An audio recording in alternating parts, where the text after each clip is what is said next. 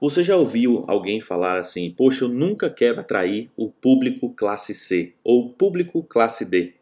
Bom, esse episódio eu vou falar exatamente sobre o tipo de classe que a gente deve estar inserido. Sim, nós fotógrafos, então fica ligado aí depois da introdução.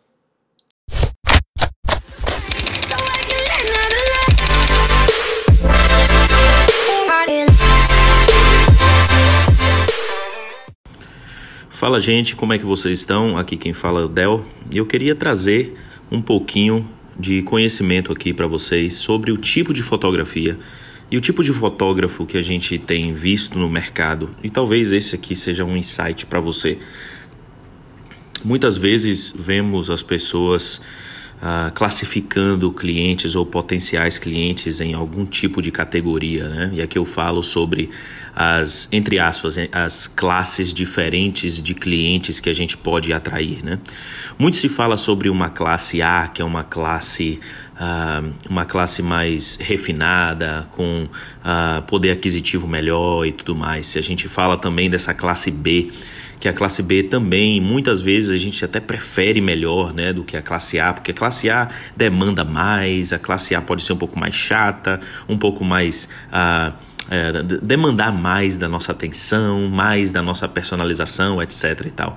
Mas quando falamos da classe B, muitos fotógrafos querem muito a classe B e a gente começa a fazer algumas ah, algumas identificações aí, né, são características de pessoas nessa classe B que muitas vezes agrada, né, agrada a gente. Não, não são pessoas que demandam muita coisa, mas também são pessoas que têm um poder aquisitivo não tão grande como classe A, mas também tem um poder aquisitivo uh, adequado até para ganharmos aí uma atenção melhor. Os clientes eles podem ser pessoas uh, que são mais amigáveis, etc. e tal.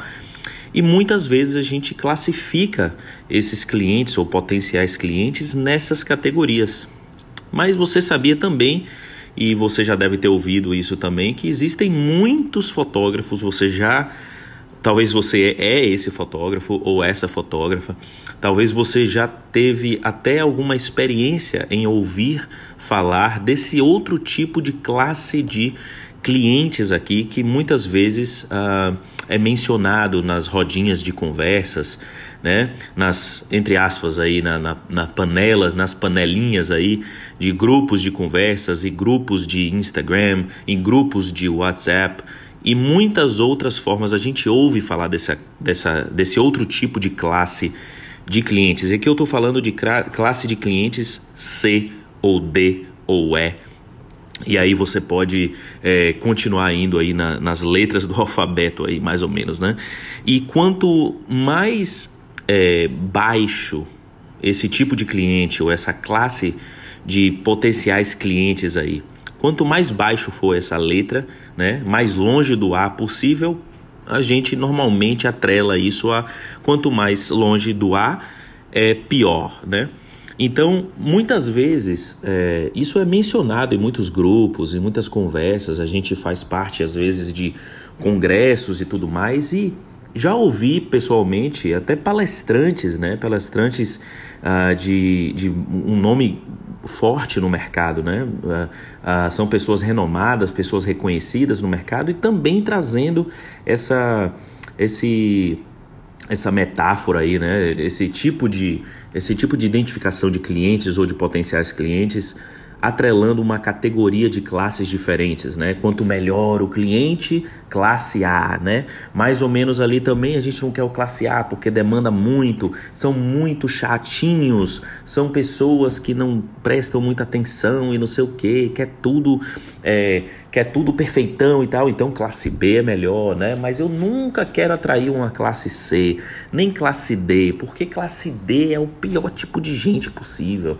A classe B reclama de tudo, quer tudo gratuito. Uh, o classe D, classe E, essas pessoas elas não valorizam fotografia, elas reclamam, murmuram de tudo que é tipo de coisa e tal.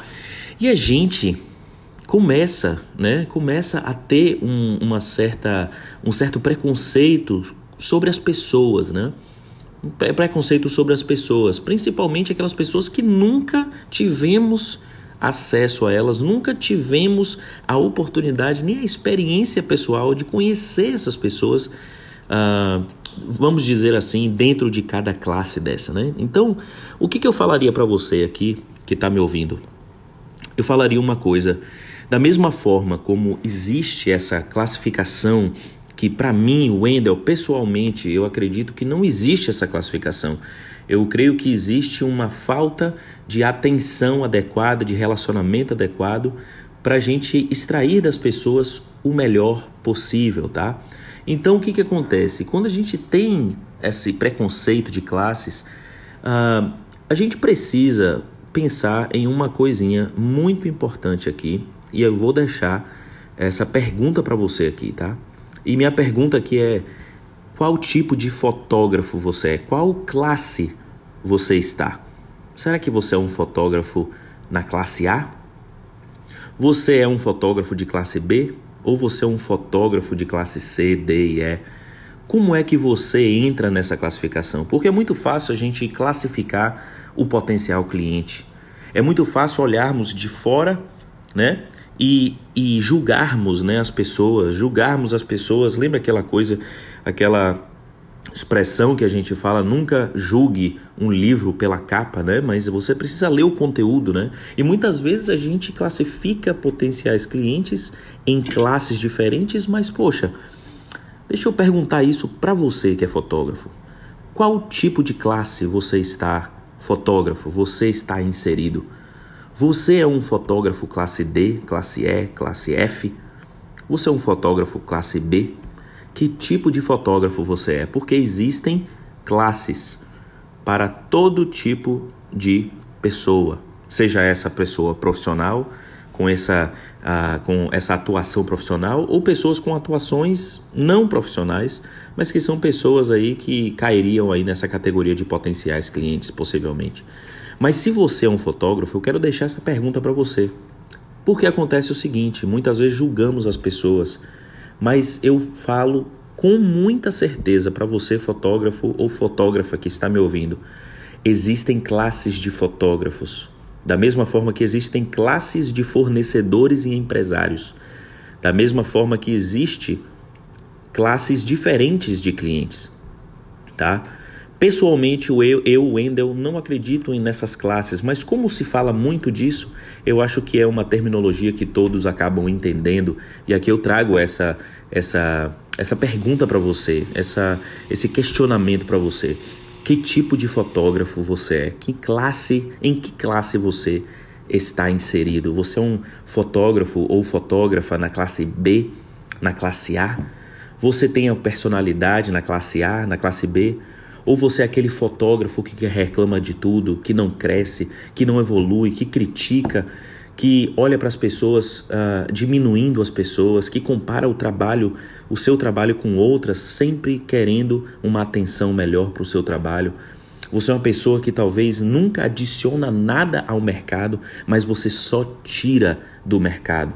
Você nunca promove nenhum tipo de ajuda, nenhum tipo de suporte àqueles que estão começando, ou você só está demandando do mercado que te dê atenção.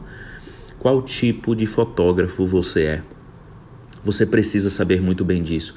E isso tem muito a ver com a questão do posicionamento. Posicionamento profissional.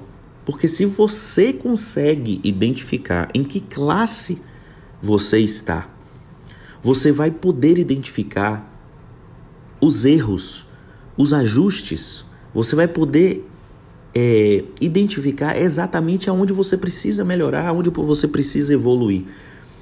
Então, essa pergunta eu estou trazendo aqui, colocando aqui no nosso podcast, nesse, nesse próximo episódio, para você também pensar nessa parte, porque não é uma questão simplesmente de julgarmos o mercado, mas é uma questão de olharmos no espelho e sabermos exatamente quem somos e conhecermos o mais íntimo de nosso coração, para que quando formos aos clientes, quando tivermos na atuação em campo, trabalhando e fazendo a diferença, para que a nossa classe ou a nossa personalidade, a nossa verdade, a nossa realidade, tudo que a gente vive e acredita para que isso não seja um empecilho, não seja um obstáculo em conquistar novos clientes e conquistar um mercado que está literalmente, aos meus olhos, escancarado para novas oportunidades, um mercado que está aberto a muitas coisas boas e que, se nós, profissionais,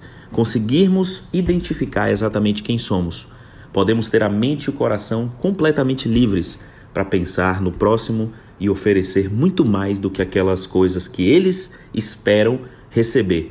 Mas a gente acredita que o melhor que a gente pode dar para o cliente é de ter noção e completa consciência de que eles merecem, como pessoas, receber muito mais do que o mercado muitas vezes diz e dita para fazer. Deus abençoe vocês, espero que esse episódio possa ajudar vocês e vai seguindo aí, a gente se fala num próximo episódio. Um abração.